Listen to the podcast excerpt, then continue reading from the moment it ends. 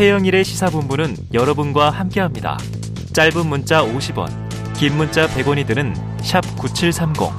라디오 어플 콩과 유튜브는 무료로 참여하실 수 있습니다.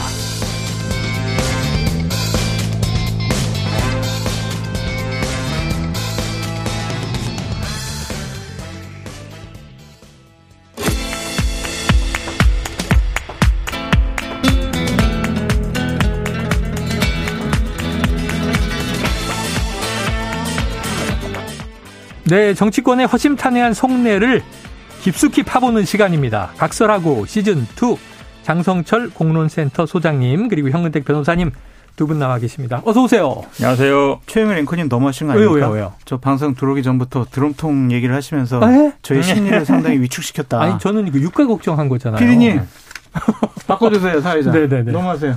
아, 그게 이 자리 왜냐면- 아니 이 자리 탐내는 거예요 지금? 어. 어떻게 알았지? 아, 이거 무섭습니다. 네. 방송가의 권력 아, 벌써- 투쟁을 청취자 여러분은 듣고 계십니다. 저를 지켜주십시오.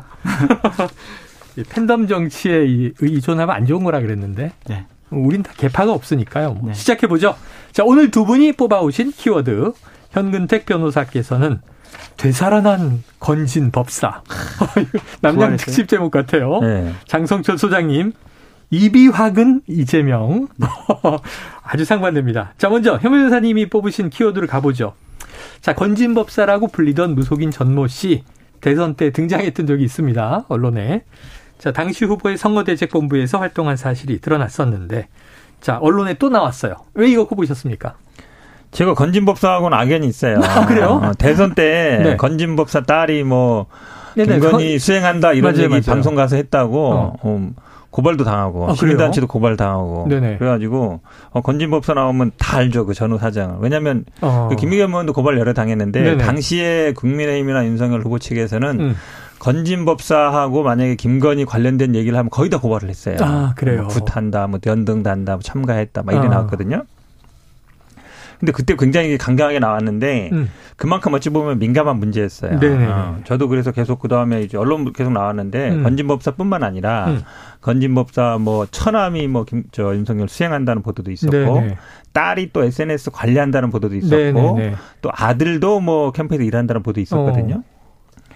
그런데 이게 당시에는 아마 이, 이 나올 때마다 이제 굉장히 이제 고발로 대응을 했단 말이에요. 예, 예. 강력 조치 법적 대응을 했는데 당시에 아마 확실하게 끊지 못한 것 같아요. 아 확실하게 끊어내지 못한 거예요. 끊어내지 끊어냈으면 음. 지금 같은 일은 벌어지지 않았을 거예요. 네네네. 근데 지금 같은 일이라는 게 한마디로 얘기하면 뭐 공무원들이 힘써준다는 얘기잖아요. 어. 대통령하고 부인하고 친하다. 지금 뭐 세무조사 무마라든지 네네. 아니면은 뭐 심지어 공- 이제 정치인들한테? 공천 얘기도 네. 나오는 거거든요. 그러니까 대통령하고 친한 사람들한테 할 수 있는 게 그런 공무원들이 뭐 세무조사 무마라든지 아니면 나중에 공천을 힘쓴다는 음. 거는 누구나 다 예상할 수 있는 일이에요. 청탁이잖아요, 청탁. 그렇죠. 음. 근데 지금 오히려 이상한 게 대기업한테 주의보를 내린다는 거잖아요. 네네네. 어, 이상하죠. 예. 건- 왜냐면 이게 만약에 공무원 뭐 세무조사 무마 이런 법적으로 뭐냐면 특가법상 알선수재나 변호사법 위반이 돼요. 예. 공무원 일 하는 일에 대해서 음, 음. 하는 거니까. 근데 이거는 거는요. 요구 약속만 해도 죄가 돼요. 아 실제로 이루어지고 돈이 주 들어가지 않아도 뇌물하고 똑같아요. 저희- 뇌물도 네. 주겠다. 음. 약속만 해도 뇌물이 되는 거거든요. 예. 근데 만나서 예를 들어서 어, 세무조사 있으면 나 문제 해결해 주겠다. 라고만 해도 죄가 돼요. 음. 그러면은 당연히 아니 뭐 대기업한테 주의를 내릴 일이 뭐가 있어요. 네. 건진법상 불러서 조사하면 되죠. 그렇죠, 그렇죠. 응. 어. 누가 할지 건지 중요하지 않아요. 음. 대통령실에서는 못 할 수도 있어요. 민간이니까. 경찰, 검찰 뭐 하는 거예요? 이런 거 하라고 이제 수사기관이 있는 거예요. 음. 그럼 불러가지고 조사를 해보고 음. 했느냐 안 했느냐 물어보고 만약 했다 그러면 바로 수사하면 되는 거고 안 했다 그러면 예를 들어서 아 예를 들어서 앞으로 하지 말아라 하면 되는 음, 거예요. 음. 그럼 가장 쉽거든요. 아니 지금 뭐 저 식중독 폭염주의보도 아니고 뭐하러 대기업한테 주의보를 내립니까? 법사 그러니까 엄마들이 주의보. 얘기하면 노터친 거예요. 아, 법사는. 오히려. 네, 못 건드는 거예요. 어, 그러니까 저는 그런 생각이 주의보. 들어요. 예. 본질적인 걸 해결 예, 예, 안 예. 하고 곁다리만 긋는 거죠. 과거 참여정부 때 노무현 대통령이 그 형 논란이 커지니까 이 대기업이 우리 형 좀 가만히 놔둬라 이런 얘기 했던 적이 있었죠. 자, 지금 이 건진법사와의 선, 연을 끊지 못해서 이런 일이 벌어지는 것이다. 자, 먼저 소장님, 센터장님, 반론 뭐 있습니까? 지금 문제가 있는 건진 법사에 신경 쓰지 마시고 네, 네. 방송이 가장 핫한 거는 현장 법사다. 현장 법사? 현근택의 현, 장성철의 장. 현장법사 얘기를 두 들으면은 분이 동업하신 거예요? 아, 정치 평론을 말 아주? 시원하게 아. 들으실 수가 있다라는 생각이 어, 들고요. 깜짝 놀랐네. 이렇게 훅 들어오시네. 아. 지금 막 저는- 창업 정보도 소개하시고. 저는 건진 법사 나는 내가 모르는 법사 있는 줄 알았어요. 천공 스승 무슨 옛날 무슨 스승 많았잖아요. 법사 많은데. 현장 법사. 현장 선호공. 법사. 현장 법사. 야, 요거 코너명이 바뀔 것 같은 불길한 예감이 듭니다. 저는 법사. 건진법사 논란 자체가 문제가 되지만 네. 그 논란에 대해서 대통령실이 말한 것은 더 큰 문제다라고 말씀드리고 음, 싶어요. 음. 강승규 시민사회 수석이 어제 이렇게 얘기를 했죠. 건진법사 논란은 어느 정부든 나타나는 현상이다. 음. 악의적인 야당의 프레임이다. 음. 이런 식의 인식이면 주위에서 이런 분들이 바로 하는 것들을 막을 수가 없어요. 야. 그러니까 저는 상당히 우려스러운 거예요. 이 정부는 항상 이래요. 무슨 일이 음. 벌어지면은 남 탓을 하거나 전 정부 탓하거나 우리는 문제 없다라는 식으로 계속 얘기를 해요. 음. 그러니까 그런 것들이 과연 국정을 운영을 하고 국정에 무한한 책임을 갖고 있는 대통령실 음. 참모들이 할 얘기인가. 그래서 저는 나타난 현상보다 인식하는 태도, 대응하는 메시지 음. 이런 것들이 더 큰 문제라고 생각을 합니다. 네. 큰일 났어요. 대체로 이제 같은 맥락. 큰일 났다. 네. 큰일 났답니다. 자, 대통령실 아까 언급해 주셨으니까 파악 중이다. 구체적인 조사가 이루어진 건 아니다. 다만 민원을 청탁받은 것으로 알려진 고위 공무원에 대한 진상 파악에 나섰다. 10대 기업에 일일이 접촉을 했다는 거죠. 건진법사가 접근할 수 있으니 주의하라. 자, 이거 과거에 민정수석 실이 주로 했는데 네. 특별감찰관 임명해야 되는 거 아닌가요? 그렇죠. 당연히 해야죠. 음. 물론 이제 특별감찰관 임명하더라도 특별감찰관이라는 게 이제 뭐 친인척 관리하는 거잖아요. 네. 그러면 이제 결국은 아마 건진법사 같은 사람은 조사할 수 있느냐 문제는 될 수 있는데 예, 예, 예. 이게 왜 사실은 또 문제가 되냐면 당시에도 아마 기억하시겠지만 코바나 고문 명함을 나왔단 말이죠. 어, 그 당시에 고- 있었죠. 나왔었죠. 근데 또 코바나 전시회 참석한 것도 나왔었고요. 네. 그 다음에 건진 법사의 딸이 코바나 그 행사에 스태프로 일한 사진도 나왔었고요. 네네. 그다음에 이제 건진 법사가 주최하는 그 뭐 어떤 뭐 이렇게 이상한 그 뭐 행사에 또 뭐 연등 단 게 나왔었잖아요. 네. 그러면 사실은 이 건진 법사는 김건희 여사와 깊은 어쨌든 밀접한 관련이 있다고 볼 수밖에 없어요. 음. 그러면 요게 이제 특별감찰관 범위에 들어오는 거거든요. 그러니까 음. 결국은 아마 김건희 여사를 팔고 다닐 가능성이 많아요. 대통령하고 음. 친하다기 음. 때문에 그러면 그 수사 대상 안에 조사 안에 들어오는 거예요. 네. 그러면 결국은 이걸 끊어줘야 되는 건 1번은 김건희 여사가 이 사람과 끊어줘야 돼요, 관계를. 네. 그래야만이 끊어집니다, 음. 관계가. 안 그러면 안 끊어지거든요. 지금처럼 대기업들, 지금은 뭐 주의보 내리지만 또 만약에 그 관계가 확실하게 안 끊어지면 음. 다음에 또 누가 찾아가요. 예를 들어서 어려운 뭐 세무조사 받거나 뭐 공천이 있으면 안 찾아가겠습니까? 네. 찾아가거든요. 근데 그거를 끊어줄 수 있는 사람은 대통령실이나 아니면 김건희 여사밖에 없는데 그거 할 생각은 별로 없는 게 아닌가. 음. 그러면 당연히 지금 이, 이 사람만이 문제가 아니잖아요. 음. 뭐 지금 뭐 사돈, 뭐 어디 뭐 어디 사장 이런 분들, 그 다음에 뭐 육촌, 외가 육촌, 코바나 직원들도 지금 들어가 있다 네네. 그러죠. 그런 사람들을 어떻게 관리를 할 거예요? 그 사람들을 그 사람들 부모나 그 사람 친인척들한테 접근하는 음. 사람을 어떻게 막을 거냐 말이에요. 저 지금 말씀하신 그 네. 내용이다 보니까 요즘 이제 건진 법사를 검색하면서 뉴스를 쭉 리뷰해서 그 대선 때부터 어떤 이제 흐름이 있었는가를 보니까 자, 주의보를 내렸다는 보도가 하나 있고 또 하나는 지금 용산 대통령실 청사 또 이제 관저도 그렇고 리모델링 작업에 이제 참여한 업체 몇몇이 문제가 되고 있잖아요.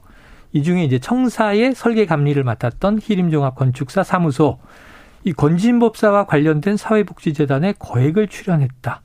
그럼 이것도 이제 김건희 여사와 관련이 있는가 하는 의혹으로 연결이 되는데 장 소장님 왜 이렇게 좀 의혹이 자꾸 터져요? 이번에는 이제 업체도 끼어 있고. 제가 이제 이런 얘기가 나오고 음. 우리 현 변호사님이 막 이렇게 공격을 하시면 네. 방어하거나 좀 옹호하거나 좀 대응을 해야 되는데 네네.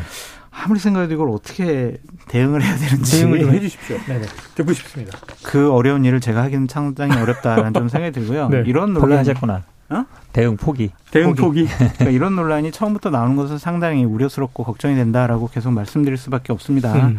그러니까 그 외에도 한남동 관저 리모델링에 김건희 여사와 관련된 업체 코바나 콘텐츠의 행사를 두 차례 좀 하지 않았느냐. 음. 혹시 뭐 후원까지 하나, 하지 않았느냐. 네. 후원은 대통령실에서 아니라고 했지만 감사한 마음으로 이름만 올렸다. 그렇죠. 그런 업체가 관저 리모델링 12억짜리를 수의 계약으로 했다. 음. 그리고 입찰 공고하고 결정까지 3시간 안에 네네. 이 모든 것이 처리가 끝났다. 이런 보도가 나오는 것 자체가 음. 상당히 대통령과 김건희 여사한테는 안 좋아요. 음. 왜 처음부터 이런 일이 발생을 할까? 동시다발적으로 터지잖아요. 네네네. 김건희 여사의 국민대 논문 표절도 아이고. 별거 아니다. 네. 논문 표절 아니다. 박사학위 유지. 음. 이런 것들이 권력을 잡았으니까 대통령이 됐으니까 음. 이런 일들이 벌어지는 거 아니야?라는 인식을 국민들에게 줄 수밖에 없잖아요. 음. 그거는 사실 여부를 떠나서 그냥 너무 안 좋은 일들이 벌어지는 거예요. 우리가 대통령실에서 이러죠. 관저는 여러 가지 보안 사안이기 때문에 우리가 확인해 줄 수가 없다. 음. 이런 업체라든지 뭐에 대해서. 국민의힘이 문재인 정권 때 탁현민 비서관이 자기네 지인 업체에다가 대통령실 행사를 맡겼다 그래서 국민의힘이 얼마나 많이 비판했습니까? 음.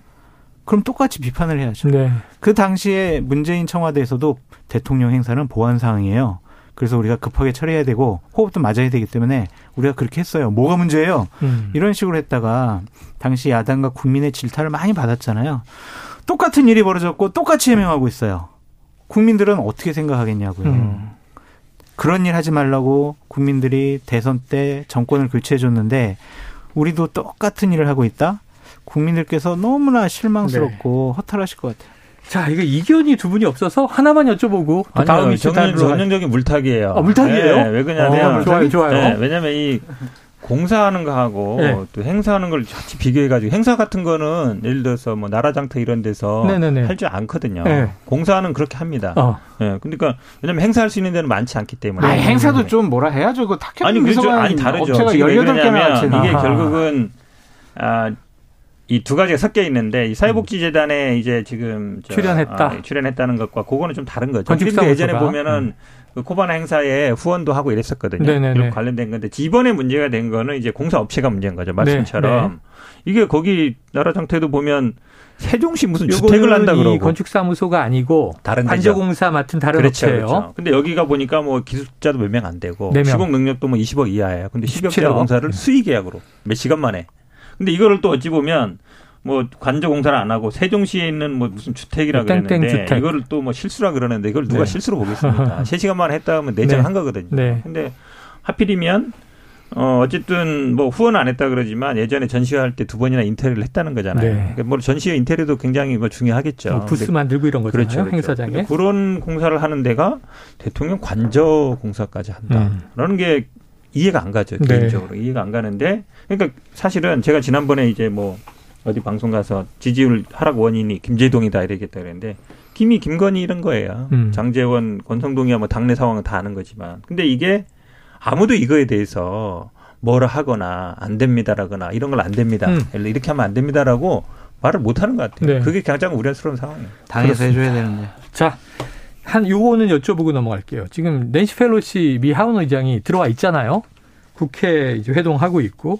근데 이제 대통령은 마침 또 휴가 중이라 안 만나는 것으로 사전 조율 결정했을 수는 있다고 봐요. 근데 문제가 어제 오늘 계속 자, 안 만난다. 휴가 중이라. 그런데 만남을 급하게 조율 중이다. 대통령실이 어 조율 중이라는 거 오보다. 휴가 중에 만남은 적절하지 않다까지 얘기를 했어요. 그리고 의전 아무도 안 나갔다. 대통령실은 의전 제안을 했는데 미치게해서 거절했다. 이런 얘기 나왔고 오늘 오후 중 전화로 통화한다. 근데 같이 서울에 와서 미국에서 서울에 와 있는데 아시아 국가 방문해서 근데 이렇게 어떻게 보세요? 왜 전화를 해요? 티타임 20분이라도 할 수 있는데 이게 참 준비가 안 돼 있다. 좀 음. 무능, 무능력해 보인다라고 할 수밖에 없어요. 음. 낸시 펠로시 여사가 대만에서 상당히 중국을 자극하는 발언들을 많이 했죠. 네네. 그렇기 때문에 대통령실이나 외교부 쪽에서는 직접 대통령이 만나는 것은 큰 정치적인 부담감을 가질 수 있다. 음. 중국과의 외교적인 문제에 있어서 큰 마찰이 일어날 수 있다. 그런 네. 판단 때문에 네. 안 만난다라고 한 거는 같은데 그것도 너무 좀 터프하다라고 말씀드릴 수밖에 없어요. 그러니까 예를 들면은 공항에 오는데 영접을 아무도 안 나갔잖아요. 음. 이거는 정말 대단히 큰 결례가 아니냐라는 음. 좀 생각도 들고 우리가 안 만난다라는 것 관련해서 되게 오락가락 한 다섯 차례 했잖아요. 네네네. 그러한 메시지가 미국 측에서는 어떻게 받아들일까요? 음. 한미 동맹을 강화하겠습니다라고 대통령께서 한 줄짜리 공약을 내세워서 많은 분들이 그래 문재인 정권 너무 친중 정권이었지 한미 동맹 복원해야 돼. 라고 한 것에 많이 환호를 했었거든요. 네. 근데 지금 나타나는 모습은 중국을 너무 눈치 보는 것이 아니냐라는 그런 생각이 들고 왜 오락가락하냐. 나토 방문에 대해서 많은 분들이 많은 음. 언론에서 중국을 자극할 수 있어요. 가지 마세요라고 했는데 갔잖아요. 응. 서구 사회, 자유민주주의 사회와 한미동맹 강화시키기 위해서 갔잖아요. 음. 근데 지금 보이는 모습은 또 그것과는 궤를 달리해요. 네. 그러니까 외교가 이게 너무 갈팡질팡하는 것이 아. 아니냐라는 생각이 들어요. 미국을 이해, 시켜야죠 우리 중국 눈치도 좀 봐야 되니까 좀 너희들 이해해주고 어. 중국 우리 낸시 와도 이렇게 공식적으로 안 만났으니까 한번 쉬고 가자. 너희들 우리 또 너무 뭐라고 하지 마. 음. 그러려면 미국 측과 정말 긴밀한 조율이 필요했었는데 조율이. 음. 이것은 드러내놓고 엉망진창인 모습을 보여서 상당히 좀저 아, 스스로 역할이 바뀌어 있어요. 동의하십니까? 당황, 스럽습니다 물타기입니까? 뭐, 뭐 할 말 없는 거예요. 마찬가지 죠. 네. 뭐 사실은 근데 아니 근데 우리 장 소장님 좀 이해가 안 가는 게또 그렇게 뭐 문재인 정부 뭐 친중 정부고 뭐 눈치 본다 이러더니 네. 사실은 아니 저는 그냥 좀 믿으세요 대통령실에서 얘기하는 얘기를 아니 휴가 아, 때문에 못 만난대잖아요. 아, 휴가 가서. 한미동맹 뭐 대학로 가서 연극도 보고 뭐 소주도 한 잔 할 시간은 있는데. 아니, 연극도 네. 중요하다. 그것도 중요하죠. 연극도 중요하다. 그런 분들이 안타까운 네. 거예요. 네. 뭐냐면 휴가 때 연극 보실 수 있는데 네. 낸시 펠로시가 왔는데 아무도 우리는 안 나가고 대통령은 영국 보러 가서 음. 그 영국인들하고 술 한잔 하시는 거 좋아요. 네. 소통하는 모습 좋은데 그런 사진을 공식적으로 풀하는 정무적인 판단. 네.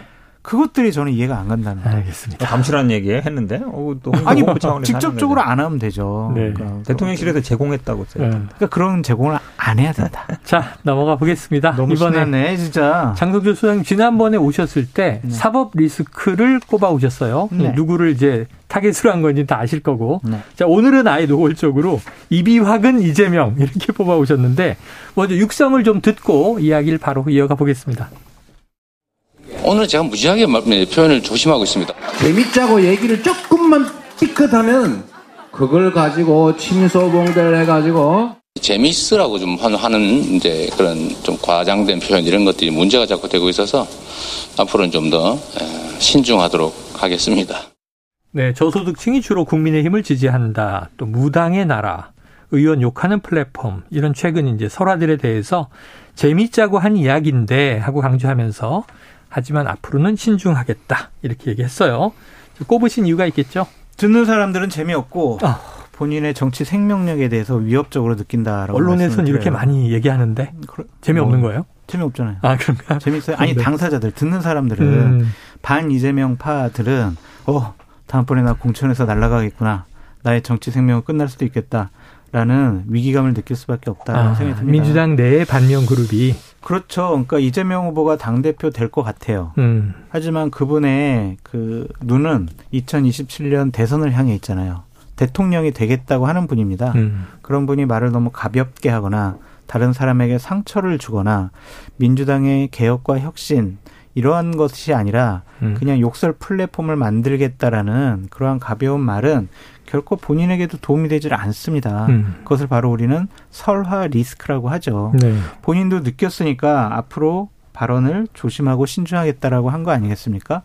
세간에선 이러더라고요. 윤석열 정권이 상당히 좀 국민에게 지지율이 좀 안 받고 나가자지고 있으니 이재명 후보가 제발 가만히만 있어도 아. 민주당 지지율은 더 올라갈 건데 스스로 점수를 까먹고 있다. 아하. 이런 얘기를 많이 하더라고요. 그래서 저는 당 대표에 대한 무게감 그리고 다음번 대선 후보라는 그 막중한 국민적인 지지와 인식에 대한 자리에 대한 무게감을 좀 느끼셔서 말을 좀 신중하게 하시라라고 말씀드립니다. 자, 요건 두 분의 의견이 갈릴 것 같아요. 해물 아니, 아니 말을 신중하게 해야 되는 거 맞아요. 음. 말 신중하게 해야죠. 특히 이제 의원 욕하는 플랫폼 요 부분은 제가 보기에 당내에서도 이제 아, 논란의 여지가 있다. 발언이 있고 본인도 제가 보기에 이 부분은 이제 사과한 것 같은데 네. 근데 이제 저소득층이 국민의힘을 지지하느냐 이거는 음. 저는 저는 어느 정도 이제 맞는 얘기다고 봅니다. 음. 왜 그러냐면 우리가 뭐 종부세 뭐 세금 폭탄 얘기하고 이번에도 보면 종부세 수천만 원 깎아주잖아요. 수억까지 가는데 뭐 소득세는 기껏해야 몇십만 원이잖아요.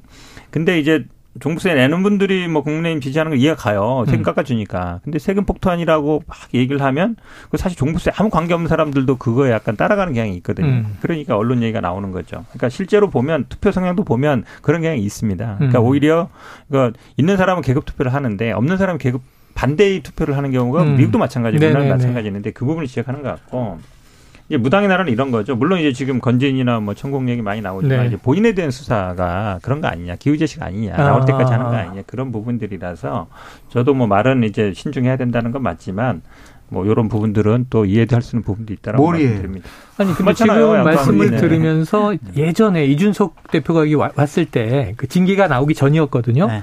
근데 윤리위가 기우제식 윤리위다. 네. 뭔가 시간을 계속 끌다가 터져 나올, 때까지, 때까지, 기다리는 네. 거다. 이런 또 표현을 써서 정치권은 그런가 싶은데 이 근데 선화. 국민의힘 쪽이나 네네. 그 저같이 이제 보수파 쪽을 지지하는 네네네. 패널들 같은 경우에는 이재명 후보가 저렇게 말 실수하시면 좋아요. 음. 당 대표 되셔가지고 계속 말 가볍게 하시고 실수하시고 본인 생각대로 막 얘기를 하시면 음. 국민들께서 야, 지도자 까밀까? 저렇게 말을 너무 가볍게 하는 거 아니야? 그런 인식을 가질 수밖에 없어요. 음, 여당은 좋다. 저번에 말씀드린 사법 리스크와 설화 리스크가 합쳐지면은 이분은 당 대표는 될 수 있지만 보다 한 단계 두 단계 그 점프해야 되는 정치 지도자의 반열에 오르긴 어렵죠. 요거 하나 여쭤볼게요. 근데 거칠고 직설적인 화법 거기다가 답변. 네. 그 어찌 보면 좀 신중하지 못하다. 네. 그래서 설화 리스크가 네. 윤석열 대통령 도스태핑도 있고 네. 또 이준석 대표도 뭐 한마디 하든가 SNS에 올리든가 하면 당내가 난리가 나지 네. 않습니까? 네. 그런 좀 유사성이 있는데 이재원 의원의 화법은 좀 다른 점이 있나요? 아, 그러니까 제가 어제 한 언론사랑 인터뷰를 하면서 네네. 이거의 화법에 대해서 말씀을 드렸었는데 아, 그래요? 네. 그 윤석열 대통령의 화법은 이런 것 같아요. 음. 때와 장소를 안 가리고 본인이 하고 싶은 말은 막 지른다. 어, 예, 예. 네? 그것이 뭐 나중에 무슨 얘기 듣든 안 듣든 어. 이준석 대표 같은 경우에는 말도 많지만 논쟁에서 싫어해요 절대로 어. 논쟁에서 지면은 본인이 패배한다고 생각을 해서 어. 거친 표현을 써가면서까지 어. 상당히 공격적이에요. 공격하고 제압하려고 네. 하죠. 음. 두분 다 좀 적절하지가 않죠. 음. 한 분은 대통령이고 한 분은 당 대표였는데 네네. 이재명 후보는 이 두 가지를 합쳐놨어요. 어, 예. 네? 본인이 하고 싶은 말 다 하고 거친 표현도 하고 논쟁에서 지는 것도 싫어하고 시도 때도 안 가린다. 더 나쁜 게 있어요. 네. 오해가 생겼다 그러면 어. 언론 탓입니다. 침소봉대입니다. 아. 남 탓까지 해요. 네네. 그 저는 이재명 후보의 화법이 이 세 분 중에 합법 중에 제일 안 좋다. 반박해 보세요. 드디어 네. 이제 본색을 드러내 반박해 보세요. 본색을 드러냈다. 자, 아니 지금 이재명 후보 4분 남기고 포문이 열리나요? 아니 이재명이 지금 뭐 때와 장소를 가리고 말하는 안 하는 게 어디 네, 있어요? 네, 네. 엄청 가리고 있죠. 네. 어, 평소에 성격 같으면 아마 엄청 말을 많이 할 더 스타일인데 많이 있을 것이다. 그렇죠. 줄이고 있죠. 아니 지난번 논쟁에서 지금 예를 들어서 예를 들어 본인의 뭐 사법 리스크나 예를 들어서 뭐 당 대표나 관련돼서 논쟁 최대한 안 하려 하고 있거든요. 네네. 오히려 이제 그나마 나온 게 뭐 이런 정도 얘기인데 예. 이거 그동안 말 안 하다가 음. 말하니까 물론 이제 뭐 원래 약간 말 많이 하시고 이런 스타일이긴 하신데 음. 제가 보기에 지금 윤석열 이준석 싸움은 거의 뭐 고래끼리 싸움이고 음. 지금 뭐 이재명 의원이나 당내 싸움은 언론에서도 오히려 잘 안 다루잖아요. 네. 큰 문제가 아닌 거죠. 야, 이거 시간이 끝에 가서 싸우시네. 하나 여쭤볼게요. 네. 오늘 조금 우리가 일부에서도 다루다가 팩트가 뭐야 이렇게 된 게, 그 이제 배모 씨가 음. 5급 상관 이제 소환 조사를 받았다는 거고, 지금 참고인으로 소환 조사를 받았던 분이 사망하신 분이 있잖아요. 네. 근데 이재명 의원이 그 모르는 사람이다 했다가 네. 자, 모 보도가 운전기사였는데 모를 리가. 그렇죠. 그런데 음. 확인해 보니 선행 차량의 운전기사였다. 그래서 몰랐다. 근데 선행 차량이어도 매일 출퇴근을 함께 했으면 인사는 나누지 않았을까 하는 또 이제 의문도 들어요. 어떻게 보십니까 이 대목은? 음, 이재명 후보가 사실대로 얘기하지 않고 있다. 아. 왜냐하면 아. 사실대로 얘기하면 본인이 곤혹스럽고 다른 연루에 대한 의심을 받을 것이기 음, 때문에 음, 불리해지니까 사실대로 말하지 않고 있다라고 볼 수밖에 없습니다. 음. 그러니까 이것도 이재명 후보의 계속 화법이에요. 음. 이재명 후보와 피해가는. 관련된 의혹 의혹과 관련된 네 분이 유명을 달리했잖아요. 네. 어떤 한 분에 대해서도 예를 들면 호주에 어? 7박 9일 동안 같이 어? 연수도 다녀왔는데 다녀왔고. 나는 모른다 그 사람. 사진 다 나왔잖아요. 음. 골프 모자 쓰는 것까지.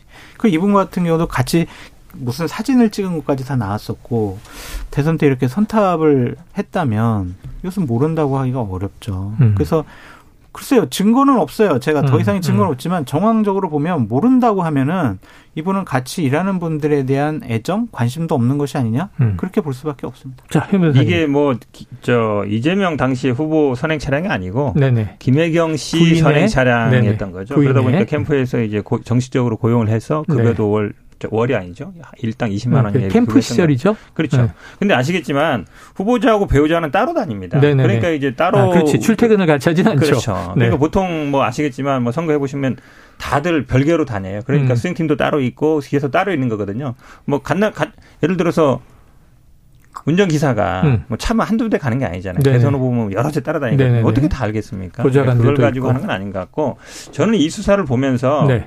이게 사실 그렇게 어려운 수사가 아니에요. 예. 압수수색도 몇 달 전에 했거든요. 어. 그 식당들 백몇 군데 다 했잖아요. 그랬죠. 예.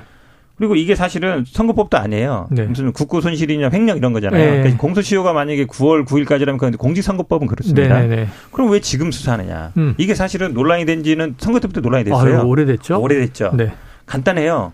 그 카드에서 뭐 썼는지, 그다음에 핵심적인 게 배모 씨 아닙니까? 그렇죠. 그다음에 A 씨고, 네. 그 조사했으면 돼요. 지금까지 있다가 음. 하필이면 전당대회 지금 앞두고 8월 달에 음. 수사를 불러서 조사한 이유가 뭐죠? 네. 저는 그게 가장 궁금해요. 정치 수사다? 아니 지금 수사 시점을 어. 제가 보기에는 그렇게 조절하는 것 같아요. 아 그거는 조절이 아니라 음. 진행 상황이 그러기 때문에 음. 주변 상황 그리고 참고인들 다 조사 끝내고 나서 네. 당사자를 부르는 거지. 처음부터 당사자 안 부르잖아요. 그래요. 이게 그러니까 제가 보니까 이 수사 얘기했잖아요. 법인 카드를 잘못 썼냐 이 얘기잖아요. 압수수색 네. 다 했단 말이죠.